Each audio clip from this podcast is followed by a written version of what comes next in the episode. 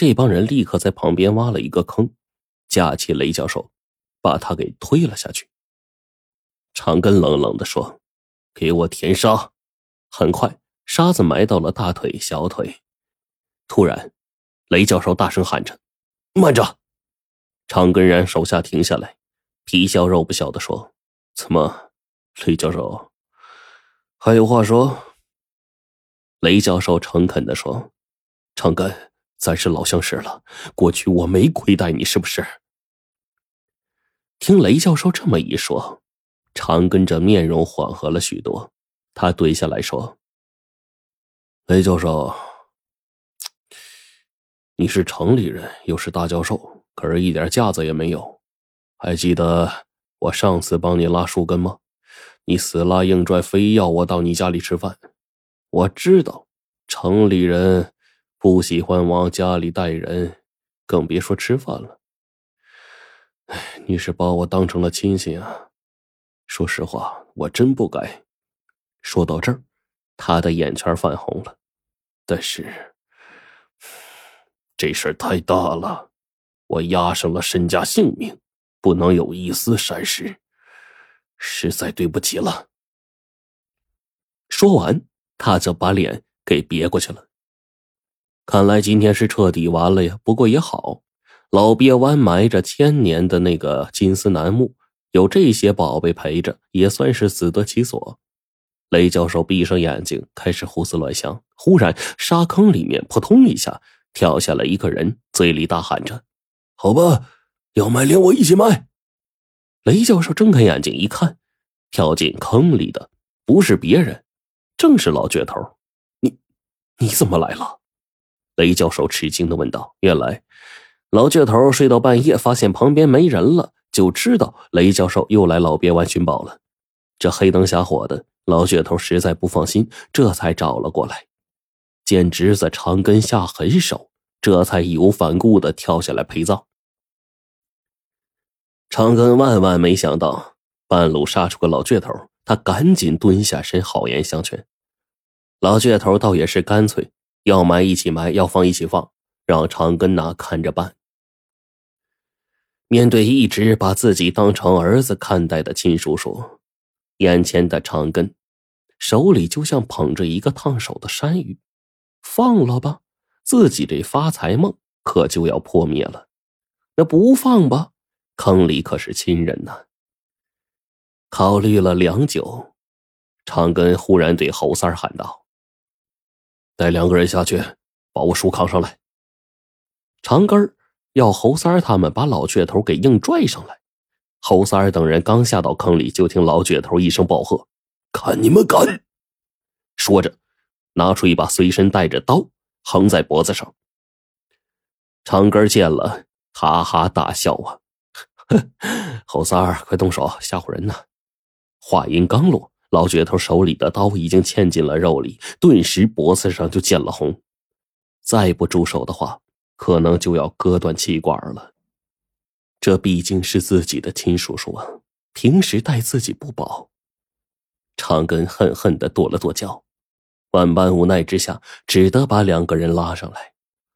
老倔头怕长根耍花样，斩钉截铁的说：“长根。”你要是再敢对雷教授下黑手，我就一头撞死你，信不信？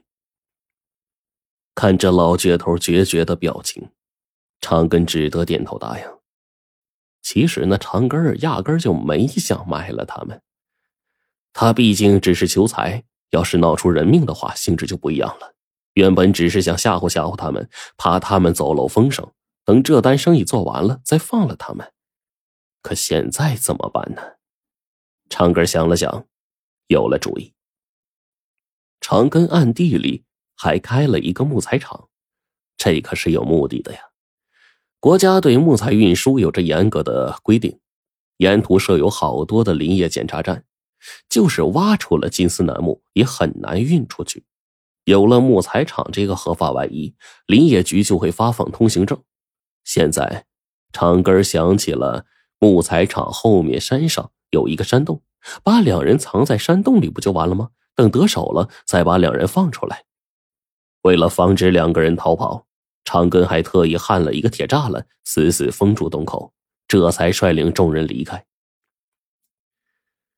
等到众人都走远了，老倔头才转身对雷教授说：“长根怎么知道老鳖湾埋有大量的金丝楠木呢？这事只有咱俩知道啊。”雷教授告诉他，长根根本就没有发现，他只是在作假，为了加速碳化过程，把楠木埋在了老鳖湾的沙土下。哎，这就好，这就好，只要不是。知道老鳖湾里埋着大量的金丝楠木就可以了。老倔头长出了一口气呀。两个人正在里面说悄悄话呢，不料被外面的人听到了。谁呀？长根呗。长根不是走了吗？是走了，但走着走着，他忽然觉得不对劲儿。这深更半夜的，雷教授来老鳖湾干啥呀？雷教授来也就算了，叔叔这么大年纪怎么也来了呢？难道，对，肯定是有事儿。想到这儿，长根打发走众人之后，自己又折回来，刚好听到他们的对话。当长根听到老鳖湾里埋着大量的金丝楠木的时候，他吃惊的呀，差点叫出声来。要知道。一根金丝楠木就是价值上千万，老鳖湾底下埋了这么多，那价值是数以亿计的呀。可老倔头竟然告诉了雷教授，而瞒着他这个唯一的亲侄子，你不仁可就别怪我不义了呀。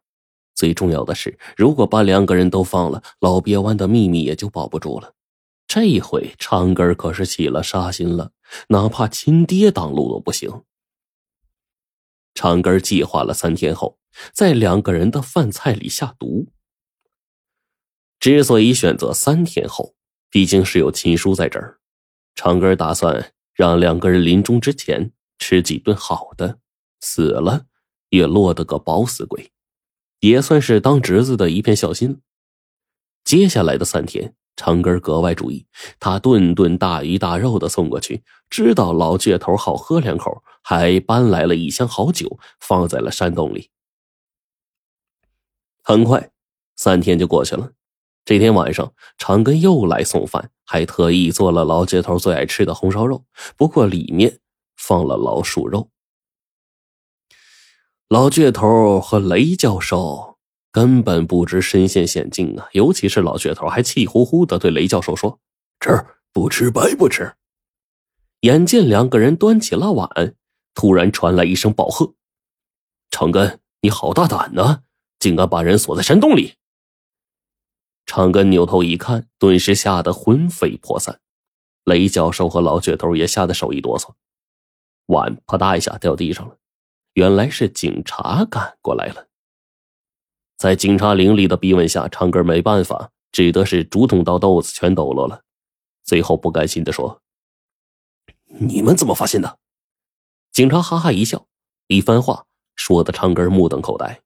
原来呢，这几天一到晚上，山洞里就发出亮光，山下群众看得真真切切。有胆小的群众就以为山上闹鬼，就跑到派出所报案。碰巧，派出所这几天在抓捕一个逃犯。听说山洞里晚上会发出亮光，他们就猜说会不会是那个逃犯呢？于是呢就寻找过来，没想到把长根给抓住了。更奇怪的是，自从雷教授和老倔头得救之后，到了晚上，山洞再也不闪光了。山里的百姓传得神乎其神，都说雷教授和老倔头是神仙附体，这才出现了如此灵异的事情。只有雷教授心里清楚，这是金丝楠木显灵了，就是那块传家宝玉山子妖派救了两个人的性命。那妖派可是用上等的金丝楠木制作的，夜晚在灯光的照射下能发出道道金光。山洞里本没有灯，可到了晚上，天空中总是电闪雷鸣，腰牌在雷电的映照下更是熠熠生辉。这就是山下人们能看到山洞里发光的原因。